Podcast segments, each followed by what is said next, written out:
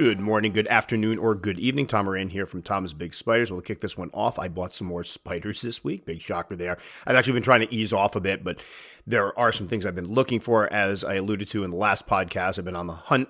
Well, on the hunt for huntsmen. I've been obsessed with the huntsman. I've been trying to find more. So while sitting on my break eating lunch, stuffing my face, I hopped online and was trying to find some huntsmen. I ended up over on the classified sections of arachnoboards, which I hadn't been on in a while. And I just happened to notice that Joe Rossi, who occasionally gets Phormictopus species in, had a bunch of spiders listed. So I went through and Whoa, was I excited to find out that he had several species of Phormictopus in, including some that I had been looking for that I'd seen offered lately. He had four that I didn't have at the time. Now, the last time Joe had something in, I actually shot him an email and said, Hey, I'd absolutely love to get a couple of these. And he's like, I'm so sorry, they just sold out. So I just missed it by like a day or so. I was so upset. And I end up luckily finding them somewhere else. It was the Baihibes, I believe. And this time around, I shot him a message like, "Hey Joe, I don't want to get too excited yet, but I'm hoping you have some of these Phormictopus species in stock." And he got right back to me. He's like, uh, "Shoot me a text, and I'll, you know, let you know the sizes, whatever." So I shot him a text. He had them all in stock. There were four different ones, and couldn't be more excited to quickly buy them. The nice part is the prices were great on them, and he had ones, a couple that I hadn't seen before. So it was like win-win situation. Now I purchased from Joe Rossi back, and I believe it was May of 2017. I actually got one of my P. auratus that's now a, a large female from him, and I also got an avicularia avicularia that unfortunately ended up being male, but I grew it out its whole life and ended up unfortunately dying of old age. So I bought from before. He has, if you haven't checked him out, and I am going to do something a dealer special, I think going down the road. It's one of the things I've always thought about doing. The only reason I haven't done it is every time you do a dealer, you know, you start mentioning dealers, people come up with other dealers that you may not have heard of or that you may have heard of and heard bad things about. And I don't want to get into the negative aspects of it. So I, I, I think what I'm going to do is focus on ones that I've ordered from repeatedly and had good service for. We'll take it from there and see where it goes. But anyway, he's one that I had ordered from the past and that I forget sometimes to check his stock because he has an amazing list of animals for sale. So if you're somebody who's looking for Phormictopus, I've noticed he's gotten them in. He gets, seems to get them in quite a bit over the years and some ones that you don't normally see. Plus, he's got, oh gosh, it was, I, for the, I just did a video, an unboxing video for this purchase I did a list where I basically scrolled down through all the ones he had for sale, and there are quite a few. So it's one of those, I, will use the term smaller dealers, and I don't mean that as a disparaging comment, just one that doesn't have a big website and, you know, get a lot talked about all the time, but he advertises on arachnoboards. He's got a huge selection. The shipping was the shipping price was good. His shipping was great. This is it's funny because we so I ordered the the spiders. He was fantastic with communication. He sent me pictures of all the spiders so I knew what sizes there were. He shipped immediately, gave me the packing number, a picture of the packing number so I could follow it. And then when the package, this seems to be happening more and more often with FedEx lately, got lost for a day, he was in contact with me. I didn't have to go to him and go, hey, it's missing, which I normally don't do anyway. I've done this long enough that I don't panic. And I know there's little that the dealers can usually do about it. But he got a hold of me. Hopefully, it gets, you know, delivered in time. It got delayed a day the thing that worried me was when he was shipping from California. I'm obviously in Connecticut, and although the weather was a little warmer here, it's starting to cool off. And the extra day, that morning of the extra day that it took, it hit like 39 degrees here. So I was like, oh, this isn't good. So luckily, the Phormictopus, it was packed well. I opened them up. Everybody's lively. So what I ended up getting was Phormictopus species Sierra or Sierra Pink, I guess. Uh, Phormictopus species Oriente or Orient Black, Phormictopus species Santiago or Santiago Gold. I think I've seen pictures of these uh, sold under another name. They look a lot like Auratus. And Phormictopus species Sabana. So one of each, you know, they're, they're a little pricey, but a couple of these have been offered. I've seen them offered in other places, and they were a lot more expensive than they were here. So I felt like I got a pretty good deal on them. They arrived safely. They I rehoused them, and my big thing with Phormictopus is the majority of my Phormictopus will eat the first day I get them in. So I dropped in some little red runner roaches and Turkish roaches in with them, and all four immediately took them down and started eating. So they've eaten. They're doing great. The little time they spent in the cold obviously didn't have any ill effects on them, and can't wait to grow these guys up. I looked up some photos of them, and and again, the photos I, I actually put the video up, and somebody commented that you know it'd be great if you could throw up photos of what these guys look like as adults because I keep having to pause and pull up pictures, and the reason I don't do that is a I, I don't know what they look like as adults, and I've bought ones before. When I bought my Phormictopus species I think it was the South Hispaniolas, and I looked up photos of them. What the photos they put online of them are not the spiders I have. So I don't want to be misleading. And go, oh look at it, it's this bright purple spider where it's just somebody grabbed some Phormictopus photo and named it, you know, said, oh, this is a Sabana or whatever. So I don't like to do that because honestly, I'm not sure what they're going to look like when they grow up, and I don't want to be misleading. And then B, when you find pictures up there, I feel obligated to shoot, you know, emails out and go, hey, can I steal your picture for a video or whatnot? And I, I just I like using my own stuff. So Anyway, they're here. They're you know already ate once. One of them looks like it's probably going to go in pre-molt. Its abdomen looks like a big swollen purple grape. And once again, another awesome purchase from Joe Rossi. I, I again, I implore people that are you know in in the hobby always looking for spiders to add him to the list of people you check out before you purchase because he does have a lot of good stuff in there. Prices seem good overall. I mean, everything's been great. And the funny thing is, I, I meant to mention this earlier. I started to mention this earlier. I put the video review up and I went to look at my old video review and the same exact exact thing happened. It was delayed a day. The weather got cold. It's like literally, and, and the same things I would have said about him in this video were the exact same things I said about him last time. Excellent communication, excellent packing, good prices, you know, just a great experience overall. So throwing his name out there for folks, always, I, I, the majority of people I talk to are always looking for new places to buy from. That's, I think, part of the fun of the hobby is finding new places to order from. And he's definitely one that should be on everybody's list. You do, just full disclosure, you do have to sign up. I believe you have to be a member of Arachnoboards to see the classified section. This does not mean you have to post. I've had people go on, I'm not going on there. I'm going to get torn apart. It doesn't mean you have to post. It means you join the board and you can lurk. I lurk all the time on Arachnoboards. There's nothing that says you have to go on, introduce yourself, or engage in any conversations or anything like that. So I know there's folks that are like weary of going on there. It's a shame because it's an awesome place and there are some awesome people there. But unfortunately, there's some bad seeds that ruin the whole thing. One in particular that I wish would just go away. But and and I've got the same comments when I put this video up. People are like, yeah, I love arachnoboards, but there's some hostile people there. Yeah, there are. There are people there that I think unfortunately don't get feel they're very powerful in their own life, so they exert it on the boards. The old keyboard warriors, but awesome place, so much information, and you're missing out if you're not watching the classifieds. Especially folks that come to me going, hey, where can I find a female or sex, you know XYZ, that's a good place to go because that's where you're going to find people that are selling parts of their collection off or have an extra female or whatnot, and you might be able to good, get a good deal on it. So, yay to Arachnoboards, yay to Joe Rossi. And this actually kind of leads into what our topic is going to be for today. Well, there's two things. Number one, the fact that I was so obsessed with collecting all the Phormictopus that I grabbed these guys up. But the other one, we had a PD day at school. I'm a teacher, and part of the PD was self care and kind of team building, mingling, getting to know your your fellow coworkers and stuff, which I, I, have to admit I abhor. I'm not one of those people that likes to be in situations where we're supposed to talk about ourselves with people we don't know. And so the stress levels were high, but I got put in a group with a, a, a cool group of people and it came out, you know, what do you do for hobbies? And I was sitting here. I normally don't tell a lot of people what I do. I, I don't mention the YouTube channel. I don't mention the podcast. I don't mention the website. I may mention I have spiders, but I'm very careful on how much information I dole out because I get how it's perceived.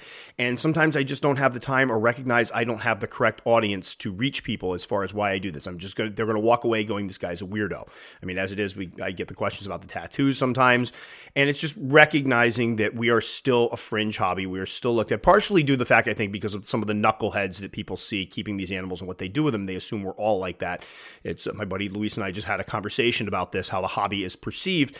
And uh, part of me is like, hey, I want to change that perception. But another part of me realizes that when you're sitting there and all of a sudden it comes out that you have tarantulas in a quick conversation, there's not enough time to make the headway that you'd need to make to change people's minds. But anyway, we're sitting there and I go, you know what, the heck with it. What do you do for fun? And I talked about the tarantula collection. And one of the teachers already knew because he had my son, and my son ratted me out one year, not realizing I was going to go work this, at this school eventually, and said, "Yeah, my dad has a YouTube channel." So they got around with some of the teachers, but others didn't know. And it, it turned into a really cool conversation. They were legitimately interested. It was nice because sometimes they get in these things and immediately it's like, oh, man, here we go. I'm the spider freak and I wish I never said anything. But they were asking questions. And one of the questions they asked is, how do you end up with like 220 spiders? Like, what is, how does this happen? What do you, and I kind of balked at it because I'm eh, I don't know. like I was like, oh well, you know, you buy one, you buy a couple, and they're fun to raise up. And I started going through a list of stuff. But after I got out there, I started really thinking about it. And I'm like, we all joke, and I've been saying it for years. And some of you out there, maybe if you've corresponded with me, you know, I'll have people that'll go, hey Tom, thanks so much. You know, I, I love your stuff, and it actually got me to. I love getting these comments. By the way, you actually got me into the hobby. I got my first spider. I'm so excited. I just plan on getting like one or two, and I always giggle and go, yeah, well, let me know how it goes in two years years, and I can't tell you how many people will get back to me with, "Yeah, you're right. I have 50. I have 75. I have 100. We just bought a new house because I need a new room. I'm breeding them now." It's like such an addictive hobby. And I started thinking about why is it such an addictive hobby? Why is it not? I can speak for myself, and it, it does it, for me, it covers a couple bases of things that I just enjoy doing, which I enjoy learning about. I get obsessed uh, about topics. I enjoy learning everything I can about them, and I enjoy collecting. So it appeals to both of those. There's so much to learn. One of the things I love about tarantulas and spiders is there's always more to learn. There's new species coming in. There's right now I'm branching out into true spiders because I want to learn more about arachnids in general. So there's always something to learn there. But what are some of the other things? Things that attract people. So I kind of came up with a list of some of the reasons why this is such an addictive hobby. I would ask for people, you know, again, obviously with anything to chime in about why they think it's addictive or what they find so addictive about it. But I think I've covered a lot of things that uh, having spoken to people for years and and chatted with folks who, you know, we joke about our collection swelling. These are some of the things that I think, some of the reasons why I think the tarantula hobby is as addictive as it is. And again, I've been doing this for years now. I don't see any signs of abatement as far as me just going, oh, never mind, I got it all, I'm done, I'm bored. It, it's just, it, just keeps going. It doesn't stop. So here are some of the reasons I think the tarantula hobby is addictive as it is. And, and for me, this is more so I have the next time I'm asked this question, I don't, I don't think I balked, but I didn't really get into it the way I probably should have. But it, this might help some folks as far as when people go, why the heck do you have 50 spiders? Why do you have 100 spiders? Why do you have 200 spiders? This might help. First and foremost, I have to believe that it does naturally attract folks that consider themselves collectors. I know I'm not the only one out there. I've alluded to the fact before that I have always been somebody that likes to collect things. I've whether it be garbage pail kids, baseball cards, comic books. Now I have a huge Transformer collection. I have an enormous video library collection. You know, again, I like watching movies, not like they just sit there in packages, but I do enjoy collecting and owning things and displaying my collections, working my collections, cataloging my collections. It's always been something that's been in me. And I think a lot of people, for a lot of us out there, this scratches that itch to collect something. You find out, you know, a lot of us just try to put together a nice collection of tarantulas from all different, you know, old world, new worlds, different species. Some of us collect certain uh, genera of tarantulas. So for me, that's like my Phormictopus obsession, where as soon as I find out a new Phormictopus species is available, I feel like my collection or my, you know, my group is incomplete. So I want to fix that. And for those of you that were collectors that you had to go out and try to find your stuff when it was delivered at the stores. Now, I'm going to bring up something that probably most people haven't done, but back in the, well, even now, it's kind of the action figure collecting. Back in the day before internet, we could just go on and reserve stuff. You would find, you would collect a series of action figures, like say it was Star Wars, and you would have to go to all the local stores and you would hit all the local stores. You'd find out when they got their deliveries, when they stocked, and the goal was to get in there and try to get to that box before somebody went and took all the key figures out of it. Now, some people are out there going, oh, yeah, been there, done that. Some people are like, what is he on about? But it was a big deal. Billy and I, back in the day, we moved out. I was collecting action figures. Billy was helping me. She'd be like, "Oh, I just went to you know Bradley's, and Bradley's has these in," and we'd you know we'd go over there and pick them all up. It was that thrill of the hunt, and I think for some of us, it becomes the thrill of a hunt when you find a species that you're looking for, especially one that isn't readily available, and all of a sudden you see somebody's got it in. You get that adrenaline rush, like I got to get this thing. I got to have it. I got to have it. Just like when, you know, I'm surfing online, I get on arachnoboards and I see that they have the Phormictopus species there. That's part of it. That that thrill, that jolt that comes from it, that high, for lack of a better term, for finding a species that you're looking for or finding that spider that you're looking for. A lot of us, I think, are very susceptible to that. And then again, it, it, just falls in line with the whole collector aspect, the whole collector, we'll call it the collector gene for those of us that just find ourselves collecting things. It becomes a huge part. And there's so many. This is where it really gets us. There are so many species and so many new species coming in every day. So you get somebody goes, I've, I've had people before. I mean, I was just ran into this comment which I thought was ironic because I was doing this podcast. And it was years ago with somebody going, Hey, I collect right now, I'm just going to keep a small collection. I only have a few species of Aphonopelma. I have all the ones that are readily available. Look at how many new Aphonopelma species have shown up in the last four years that people that are now in the hobby. Not saying they weren't out there before, obviously they existed in nature, but ones that came into the hobby. Phormictopus, when I first got into Phormictopus, you had Phormictopus cancerides. Every once in a while, somebody would have it atrichomatus. You'd have one that was being sold as Phormictopus species purple that was probably just a purple cancerides. But anyway, not a lot out there. Now look what's out there. All of a sudden they come out with these, you know, Hispaniola. They come out with the uh, the real the violets they come out with the full green gold carapax uh, green femur uh, Coccolus vorax is now out there there's so many more out there so i think for those of us that collect and have that collector's gene this hobby is like a total trap for us like you can't get out because it's never going to end, which is great as long as you have the space. I do think this is one of the spots where people run into trouble, where they get into it and they start collecting stuff, their collections get too big, and next thing you know it, they get kind of it gets to a point where they're overwhelmed and they start selling things off. I've I've actually seen people. I had somebody that within a year acquired 150 tarantulas and then was looking to sell them all off because they just couldn't keep up. It became a source of stress. So I do think there's always that fine line between I'm collecting spiders and I'm starting to get into the hoarding side of things where you're not able to care for them correctly. You're putting off more and more rehousings. They're in smaller, dirty enclosures. That's a bad thing. But I, first and foremost, the number one thing I would say it does attract folks that enjoy collecting. I also think that go this kind of goes hand in hand with that. For those of us who love learning new things, that love find, getting obsessed and totally immersed in a new topic and, and studying it and researching it and reading all we can the research aspect of it is huge. I can't tell you how many people I've spoken to lately that will express they enjoy doing the research. Now, we're not talking about the ones that pick up a spider and then go, oh, crud, I don't know how to keep this, and start emailing frantically, hey, Tom, I just picked this up three weeks ago. I, I just read it's a fossorial. I was keeping it as an arboreal. Like, we're talking about the ones that are obsessively doing research. It's almost part of the collecting aspect of it you start putting together your list of uh, species that you want to get, or you see something on a YouTube video or posted online or a picture on a forum or on a Facebook group, and you go, I, I want that spider, but I need to know more about it. And then the research starts. And then you start going around. You, you're combing through arachnoboards. You're combing through Tarantula Forum. You're combing through Facebook groups online, reading articles, reading the actual papers about it, trying to find out how to keep this animal. That becomes part of it. Now, some people are like, eh, they don't like research. And I get that. And I think that's probably more normal than those of us who like to spend all the time researching stuff. But that's, I think, a huge part of it for many of us that constant evolving, reading new things, learning new things, finding out new things about these animals, branching off. You know, some of us will start off with old world or new world species, then we start branching off into old world species. Some of us, like me, will do tarantulas for years and start looking at other spiders. There's just always so much to learn. So if you're one of those individuals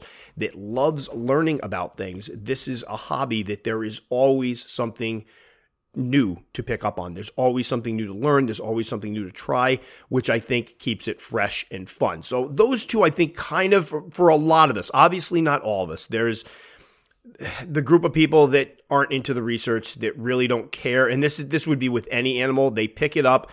They don't do a lot of research. They set it up wrong. They ignore, you know, when people try to help them. There's always that group out there. But I think the hardcore tarantula hobbyists that you know the real tarantula hobbyists out there this is a big thing the the ability to actually learn about them to observe to talk with others to listen to experts to read those papers that's a big part of it that keeps people engrossed in the hobby that's I mean I wrote years ago when I started the my Tom's Big Spiders website that I don't consider myself an expert. I still don't. I, am still learning. I unfortunately, I, I, would honestly say if there's a point where I feel like I know everything, and I know myself well enough to know that will never come. But if there was ever a point where I'm like, yep, I know everything, I'd probably get bored. It would be like, all right, that's a big part of it for me. There's always something to learn.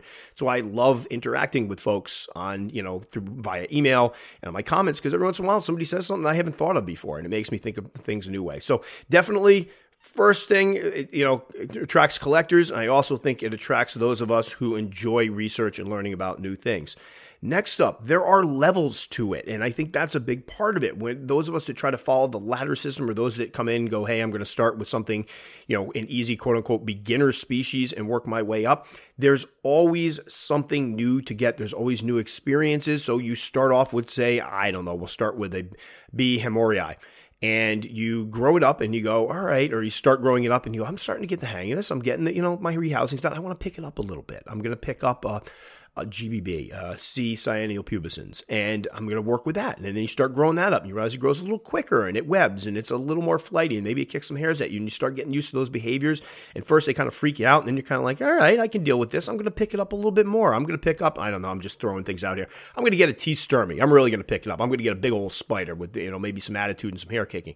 And you move up from there to start keeping spiders that have moisture dependency. And you guys can see where I'm going with this. It builds. There's always something new out there. And I know because a lot of people will email me with, I just kept, I've kept this, this, and this. Am I ready for this?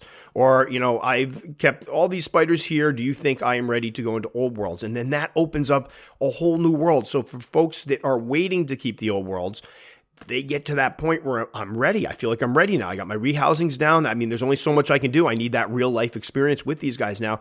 Now you've just opened up all these other spiders you can get. So it's just like the hobby just doubled in size, which is amazing because I can remember being at that point where I picked up my, well, I had an OBT sling, but it really wasn't preparing me for old worlds. But I got my Poecilotheria vittata that was like three inches, three and a half inches, was like a large juvenile.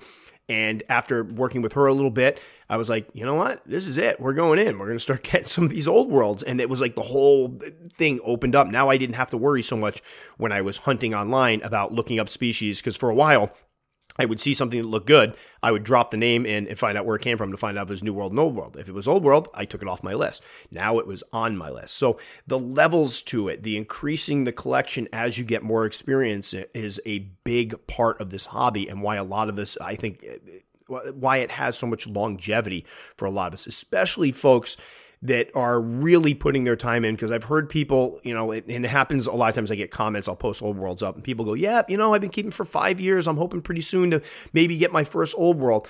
And that's a, a, lot of people do that. So now you've got five years in the hobby already, and you've only cracked half of what's available out there.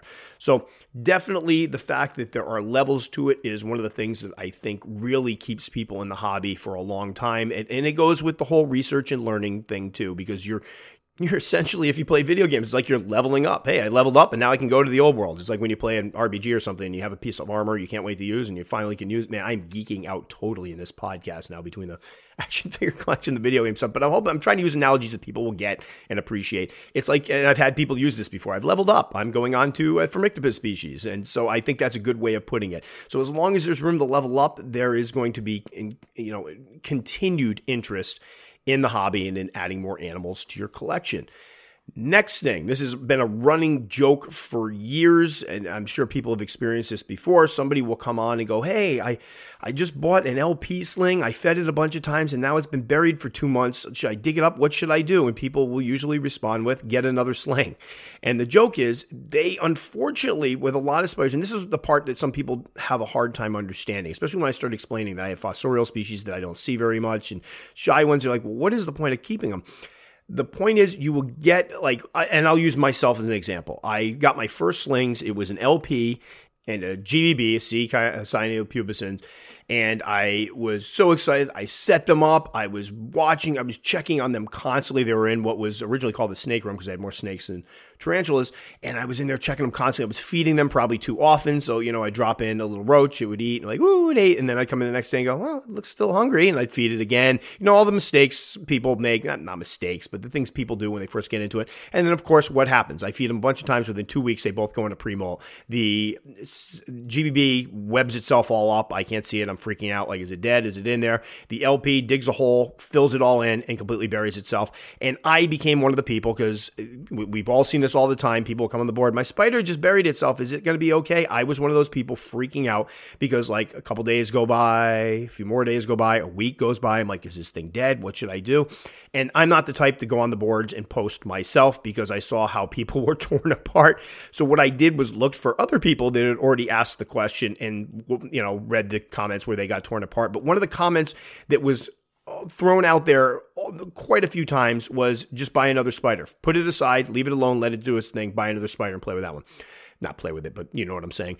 And so I was like, all right, that's actually a really good idea because now I have two spiders that I can't feed, I can't do anything with. It's like I was missing, craving that interaction that I had with them, that small interaction of being able to feed them. So what did I do? I went out and I bought a OBT sling, I bought a C versicolor sling, and I started growing those up. And so then I had a period, I'll never forget it. We're all four of them. We're in pre-molt, and the queen wasn't eating. And I'm like, what do I do? I bought some more. And so you guys see where I'm going with this. We've all been there. The part of the things with tarantulas is, and I don't mean this in a negative way, sometimes there's not a lot, when you just have a few of them, there's not a lot going on if you're feeding them all on the same schedule and you have an aggressive schedule, you're likely to end up with all of your spiders in pre-molt at the same time. So it means they're not doing anything. They're sitting there, they're hidden, they're burrowed, they're webbed up, and you go in, you check your room, and there's not really anything you can do about it. And a lot of us, part of the fun of keeping tarantulas is the maintenance, the feeding. When you feel like my happy place, people will be like, "How do you feed?" 200 and something animals doesn't that get boring no that's like tranquil for me i love doing that i enjoy it i, I it's the highlight of my day it's the highlight of my week so for many of us, when we can't do that and there's nothing to do, we get bored. And it's like, all right, I got these spiders sitting here and I can't really do anything with them. So what do we do? We order more.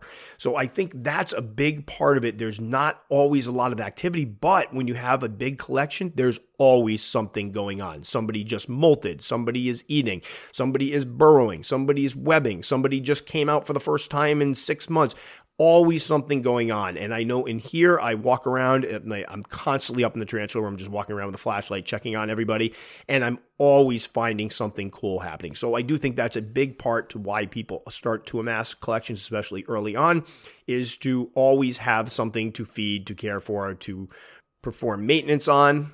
In short, to always have something happening. Now, the next one, reason why I think it's such a addictive hobby is the fact that it's fairly inexpensive. Now, sure, the cost of tarantulas can be high. I had somebody complaining the other day because it was like, I was looking to get this one, but it's 150 bucks. And all my thought is I came over from the snake hobby where people were spending 10 grand on, you know, piebald ball pythons at the time back, you know, or more for these animals with the, you know, for the colorations or whatever so they could breed them. The cost, you know, you put that in comparison to 200 bucks for a spider sling, suddenly it doesn't seem so high. So I think part of me going in when I looked up the prices of them, I was like, oh, that's totally manageable. Uh, manageable. And back then I did not have the funds I have now. Mean, luckily Billy and I are in a good spot now, but back when I first started buying them, there wasn't as much, so I had to be a little more frugal with what I bought, and I wouldn't buy a lot of expensive slings, partly because I didn't want to lose them, partly because, you know, that was a huge investment. But overall, they're not that expensive. You can buy slings for relatively cheap. Sure, if you're going for sexed adult sex females, you're going to be spending a lot more, but I think the majority of us would rather go out and buy three slings and grow them up than drop several hundred dollars for adults. I think that's more some people that first get into the hobby, they want that spider, that adult spider quickly. So I think that's the, those usually folks new to the hobby are the ones buying the adults. But I think a lot of us buy slings. They're cheaper. We start saving up. We try to see how much we can get for our, our you know, how much bang we can get for a shipping buck. And then next thing you know what, instead of just buying one, we've bought four or five because the price is right and it's going to save on shipping. So that's when we start amassing those collections very, very quickly. And then as far as cost per spider, you can put them in enclosures that cost you next to nothing. You could clean out a deli cup that you got from, you know, some potato salad in a Walmart and stick tarantulas in it. It costs you nothing. You can find dirt from, you know, I, I don't do it, but overseas in Europe, they, a lot of them just pull dirt from outside. Again, costs you nothing. They find wood from outside, costs you nothing. Even if you buy stuff online, there are places you can get the fixings, you know, the dirt, the substrate, and it's still fairly inexpensive. You don't have to clean them constantly. So if you put dirt in there, that dirt stays in there for a long time. You don't have to replace it. Same thing with the cork bark, same thing with the moss. There are no vet bills. I mean, generally speaking, it's not something, it's not an animal you're going to be taking every year to get shots, to get inoculated. There's no yearly checkup. There's uh, generally speaking, and, and there's you're not going to have to take them to the vet at all unless something really bad happens. So, again, you're saving money there. I think that's a big part of what entices people to really start building these huge collections is they realize how cheap it is. It gets even cheaper once you start getting a certain number of them because what ends up happening the first time when you first start getting into the hobby, you're out there buying all these enclosures, you're buying, you know, you're in Walmart, you're walking around, you're like, oh, this looks like it'll work. You have all this stuff that you're, you know, filling up with spiders. Then what happens is they grow up, you rehouse them, and then what do you end up with? A bunch of empty enclosures. They're perfect size for slings. So you go, hey, I'm going to get some more slings. I already got these setups for them. So you save money there. It's just literally, you know, it's it's how much you want to put into it. I do think, you know, obviously right now with the number that I have and what I spend, It, it's pricey, I guess, overall, but uh, there's no saying anybody has to have a collection of 200 and something spiders. You could easily amass a collection of 100 spiders and not spend all that much money, especially when you consider, you know, adopting dogs. That's hundreds of bucks right there. Vet fees, lots of money right there. And I love dogs. Don't give it four dogs I absolutely adore, adore. This isn't somebody pooing all over dogs, but it's in comparison, they're very cheap, very inexpensive. Even having raised uh, reptiles before doing snakes, the cost of rats and mice really gets up there. I mean, depending if you can get a good supplier and get them for cheap, that's one thing. But you know, you're God forbid you have to go buy something from Petco where they charge you like 15 bucks for a large rat, which is amazing because my wife kills them for a living for free because nobody wants them. But the, the cost of feeding them can be so much more. Wherein with tarantulas you're buying little feeder bugs. They're relatively cheap. If you want to raise the feeder bugs yourself, even better, even cheaper, it costs you next to nothing. So I do think the lack of expense is a big part of it. Another big part of it, they don't take up much space. We start getting them, and I think this is where it gets funny because a lot of people get into the hobby because they're like, I have a little bit of room in my living room and I have a couple shells. I want to put some tarantulas on them. And so it starts off like these are awesome because I can have three, four, five, six. You know, you have a couple. Usually, you start off, you have a couple adults, you have a bunch of slings. I love when people show their collections because it reminds me so much of mine back in the day where you had a couple of the bigger ones and then you have a bunch of little slings. Well, those slings start to grow up, they take more space. The adults, you want to put them in bigger enclosures, you get more slings. Next thing you know, it, those two shelves you had designated as your tarantula nook in your living room becomes the whole wall. You're buying bookcases, uh, you're buying more shelving, and it starts to expand. So the irony is a lot of people start picking them up because they are a small pet. You can get them in an apartment. You can get them in, you know, some folks have them in their dorms when they're in college. They could be in a classroom. But what ends up happening is they outgrow that and you get bigger spaces. You need bigger spaces, more shelves, and then you get what I got, where you basically have a huge whole room over your garage that is completely full of them. But again, the fact that they take up so little space, especially as slings, this is where people fall into the trap, and this is where the collections start to explode you have a couple adults and you decide, hey, I've got some extra room on the shelf over here. I will buy slings. I can fit, I can buy one more adult, or I can fit like five to 10 sling closures up here. So you go and you pick up some slings. You pick up some slow growing ones. You pick up some, you know, maybe a couple Brachypelma species, Aphonopelma species, Grammostola, whatever. But then you go, ah, Tom's been talking about those Phormictopus. I'm going to get some of those. And you know what? I want to get into arboreal species. So I'm going to pick up a Psalmopoeus species. I'll get a, a Cambridgei. Well, that Cambridgei and that Phormictopus are going to outgrow those enclosures, those sling enclosures, within six months. They'll be in adult enclosures potentially within a year. And now guess what? You don't have the space for it anymore.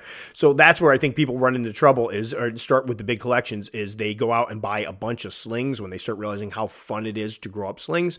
And then they end up with these huge collections down the road as they start to blow up. The, the adults come and then they clean out enclosures. You got to fill those enclosures with more slings and you just keep repeating that cycle. So definitely the fact that they don't take up a lot of space is a big part of it. And speaking about slings, the whole sling sling phenomenon is a big part of it. I mean, not just talking about space, but just kind of going with that whole theme. The fact that slings are so small and that people enjoy growing up slings. And once they grow up, you have your beautiful adult, you did it, whether it's a male, whether it's a female, it's like, yes, it's an adult, I did it. And what do you want to do next? You want to get more slings and grow them up. And I think the whole sling aspect, the fact of growing up, those of us who grow up slings, we love growing up slings. I love getting slings. I love raising them to adulthood. I love getting more slings. I always have a big group of slings I'm raising because I just enjoy it so much. It's funny because we get them and we're like, oh God, we got slings. I got to raise these up. I hope they, you know, I want to get them out of this sling stage. I want to get them out of the sling stage so they're healthy. I don't want to have any, you know, mysterious deaths because they are much more fragile then. And then we grow them up and the first thing we do is go back and get more slings. But I do think the sling phenomenon is a big part of it too. I know that a lot of folks that they, the slings are what kind of get them into amassing these huge collections. Now, another part of tarantulas that lends itself to the large collections is the fact that it can basically encourage other side hobbies. And this goes in with the enclosures that we are talking about earlier for folks that do YouTube. There are, you get into tarantulas and you're just trying to set them up correctly. You find your go to as far as your enclosures for slings, for juveniles, for adults. You get everything set up and then you start experimenting. And then you get the, we'll call them auxiliary hobbies. For example, cage hunting. How many of us go out onto, you know, whether it be at Walmart or Target or the container store or Michael's, or we shop on Amazon or go to the AMAC company and we go and try to find the next best thing for enclosures It becomes kind of like a hobby unto itself, finding new types of containers that we can turn into tarantula enclosures. Some of us go out and start building them, whether it be out of glass, whether it be repurposing other older enclosures, whether it be uh, making them out of plexiglass. A lot of folks will go out and find that's a fun side hobby. I'm talking to many people that like one of the biggest parts of the hobby for them is designing the adult enclosures, getting them set up, repurposed, getting their cork bark in, getting it whatever it may be. Some people start to dabble in the bioactives or putting plants in it. That's another whole aspect of it. Finding the plants, setting them up, keeping your cultures of springtails ready, you know, having all the materials on hand, building, you know, creating these essentially these like nature like dioramas for your animals becomes a huge part of it. Raising feeders becomes another part of it. A lot of us that raise our own feeders, that's a huge part of the hobby as well. Getting those roaches to breed, getting them, you know, keeping them clean. It's, it's a big part of it the shelves and displays become a big part of the hobby. So what happens is somebody like we talked about earlier, you have your little spot there, you go, you know what? I need something nicer and we get some more shelves. And after a while you go, you know what? I don't like these shelves. I want something different. So you get different shelves. I love seeing people's setups because it just gives you so many ideas of what you want to do the next time when you inevitably change up what you've already got. So I do think that a big part of it isn't just the spiders themselves for a lot of people. A big part of it is also the fun of finding those enclosures, making those setups, building those cages. All of that stuff becomes a huge part of the hobby and kind of keeps it fresh and entertaining. It's kind of like we, we did the podcast that there are levels to this. One of the levels is after a while, you stop listening to what everybody else has been using for their enclosures. Now, granted, you don't need to reinvent the wheel. If you know stuff works, like AMAC boxes for slings, we know those work. The the dram vials work great, but sometimes what happens is you get that juvenile stage, adult stage, and you start going, what else is there out there? What else could I use? And we've all done it. We've all, a lot of us can report that we have garages full of failed attempts at enclosures, things that we thought would work great that we used for a little while. And uh, we won't say they failed, but they weren't really what we are looking for. We thought that we could do better. That's a big part of it. That's what pe- keeps people coming back. That's what keeps people in the hobby is that aspect of it's not just the the arachnids themselves, but all the stuff that goes along with them. Now, you couldn't do a list of why people get so into the hobby and, and, why it becomes so addictive without mentioning the fact that they are incredibly low maintenance as far as pets are concerned. In fact, this is what screws many people up and causes these collections to balloon because they are so used to dealing with animals that need to be fed and watered and cleaned and walked daily that they get tarantulas and they realize, hopefully sooner than later, that they don't require that amount of attention and then they want to pick up more so they have something to do. This goes along with our, you know, having something to do with them. So I do think the fact that they are so low maintenance uh, lends itself to having a huge collection. Like I was talking to the folks that I work with about feeding time. They're like, "How long does it take you to feed?" I said, "Well, first of all, first of all, you got to understand they don't need to eat daily." And that was like, "What? Really?" And I'm like, "Yeah, they can, you know, weekly, biweekly. People feed them once a month, depending on the size of the meal." I said, "I like to feed mine as close to weekly as I can." And I said, "I start, I take a bunch out one day, spend an hour, an hour and a half feeding a bunch of them. Usually get like 50, 75 done, and I do another day, and then the weekends come up, and I get the vast majority of them. Then it's relaxing, it's easy. I mean, how can I keep this many of them? Because really, it amounts to you open the enclosure, you clean the water dish, you drop in a roach or cricket or whatever you're feeding that day. You check for any boluses and you put the cap back on. It takes like 30 seconds sometimes, unless you can't catch the roach. That's the only thing that tends to slow me down. But it doesn't take a lot of time to keep them. It's not if you're looking for something to exhaust a lot of your time after work or you know something that's going to take up a lot of time, then you're you're not going to want to keep one or two spiders. You're going to want to get more than one spider. You're going to want to get several spiders so that it takes up a little more of your time because again, a hobby should be enjoyable. A hobby is something we want to do and enjoy doing. And let's be honest, if you have a small collection, it doesn't there's not much to do. like when I had just 4 of them, it was five ten minutes max a night. And that, when you want to spend more time with your hobby, that isn't enough. So what do you do? You get more. So I do think that's a huge part of it as well. And then finally, the most obvious aspect of it is there are just so darn many beautiful and different ones out there. I mean, even thinking back to that, you know, way back in the day when I'd go to the reptile conventions and that was the only place I'd usually see tarantulas and there'd be some people with a few tarantulas out there and there weren't nearly there were always the usual suspects. You know, you would have your A. seemannis, you'd have your your G roseas, you'd have a few of the like the Thai black was a big one that I'd see off every once in a while. There was a couple, you know, there was obviously the a decent amount of them, but there, there, wasn't the diversity that we have now with new ones coming in. It seems like weekly that are entering the hobby.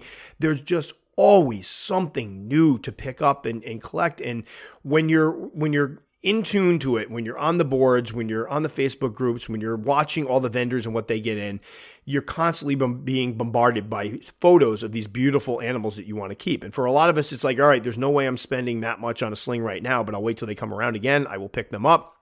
In the meantime, I'm going to pick up a couple other things so that your collection continues to grow. There's always something new to get. I shared the story that when I first realized this was going to become a big deal, and I remember vividly sitting at the computer in my old house, turning around to Billy, going, "All right, so full disclosure, this I'm going to end up with like thirty something of these things, probably around thirty, and we giggled and you know obviously I, I way overshot that one but even at that moment i recognized there was like i was putting together my wish list and i had about 30 spiders on it. Well i would say probably i don't know at least half of my collection right now weren't even available back then. So these are all spiders that have since come into the hobby that i picked up. It never ends. And for those of us who enjoy it and have the room for it, it's it's awesome because there's always going to be something new to keep. I love going out there finding these new species. There, there isn't a lot on them as far as husbandry, picking them up and raising them up in hopes I can help people out in the future that are spending gobs of money on it and are afraid they're going to kill it. That's like something I enjoy and there's and there are always going to be new species to keep that going, to keep that fascination that you know that it's it's like that never ending the carrot that you're chasing where I'm just going to have my collection and that's it. You're never going to get there. I'm never I, I realized years ago there would never be a point where I'm like all right I'm done. I have everything that I'd ever wanted to keep. It's never going to happen. The, how many people out there have a wish list that is continued to be added to and evolve over the course of their tenure in the hobby. And I mean, like, you get two species off the wish, wish list and you add 10. That level of I will never be able to have them all. I realize that now. I mean, there's never going to be a point where something isn't out there that I'm going to discover and want. I mean, even just, you know, to bring it all back to Phormictopus, I thought there was going to be a point where I would have most of the Phormictopus species, we'd grow them up, that'll be it. And now that they've become popular, more people are finding new ones from new locales and bringing them into the hobby. It's never going to end. So for some, it can be daunting. For those of us who love collecting, who love new things, who love adding new uh, uh, animals to our collection and growing them up from slings and uh, grabbing the obscure ones that you can't even find a picture of and Eh, eh, all of that stuff. It all just comes together and creates one of the most addictive hobbies I have ever had the pleasure of taking part in. And I think for the majority of us, I, I, some people would listen to this and be like, this sounds horrible. But for those of us that have been bitten, that are into the hobby, it's what makes it amazing. It's what keeps us in it. It's what makes it so we don't, you know, become bored with it. It's funny because I, I, talk about the fact that I've collected a lot of things, I've been into a lot of things over the years, tried a lot of hobbies out, and a lot of them have gone by the wayside. I've tried them out and went, mm, not for me. And, you know, I know when I first started out with this, there was that question. Billy and I joked about the fact that she's like, is this going to be something you're just going to get bored with in a couple of years? I can tell you, no, it's not. It's, I don't see myself getting bored with it. I mean, the only thing I can see is maybe someday being like, all right, enough with the Tom's Big Spider stuff. I just want to have my collection and not have to worry about documenting everything. But we're not anywhere near that right now. Uh, it's something that I see being a hobby that I pursue for probably the rest of my life. You know, who knows? We'll see how it goes. But I, I just absolutely as excited about it today as I was when I first started, and I don't see that going away anytime soon. I just see there are other avenues I can pursue as far as to keep it spicy and fun. There are always going to be more spiders out there. There's always going to be branching out and trying other arachnids. There's just so much that I don't ever see myself getting bored of it. And I think the majority of people I talk to are also in that boat where there's just it's hard to get bored. It's there's always more out there. Those collections continue to grow. You continue to do the research, do the enclosures, get more. It's just fantastic. So hopefully this was fun for folks. And again, I feel free to chime in with things that you find. You know, if there's something I missed, and I'm sure I did, I've tried to put together a pretty comprehensive list. But I, there's always somebody will come with a comment like, "Dang it, I wish I had thought of that." But you know, why do you find it so addictive? What is the deal with it? Why why are we all buying so many spiders? Why is this hobby just exploding? I mean, not just in the United States, across the world, it's just ridiculous. So feel free to chime in with your take on it. I'd love to hear it. I am, I'll give everybody a heads up. I'm experimenting now with a website that's specifically for the podcast. And supposedly, what they're going to have on this website, and this kind of leads into what I have, because a lot of times I see posts on Facebook, and we all know I'm not the best person at getting on Facebook.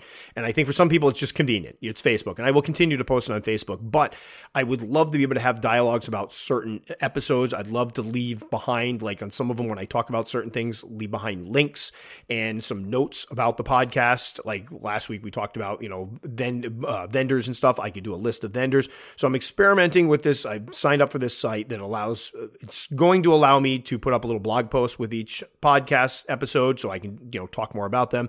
There's supposedly going to be an upvote, downvote, which I hope not too many people downvote it, but at least it'll give me a, you know, an idea of what people enjoy and what people didn't enjoy. And more importantly, it's supposed to include a comment feature coming up, which that is what I feel like I've desperately been missing. On YouTube, I throw up a video, I'm getting, you know, dozens, if not sometimes over a hundred comments on it that I can go back and forth with people. I can hear their takes on it.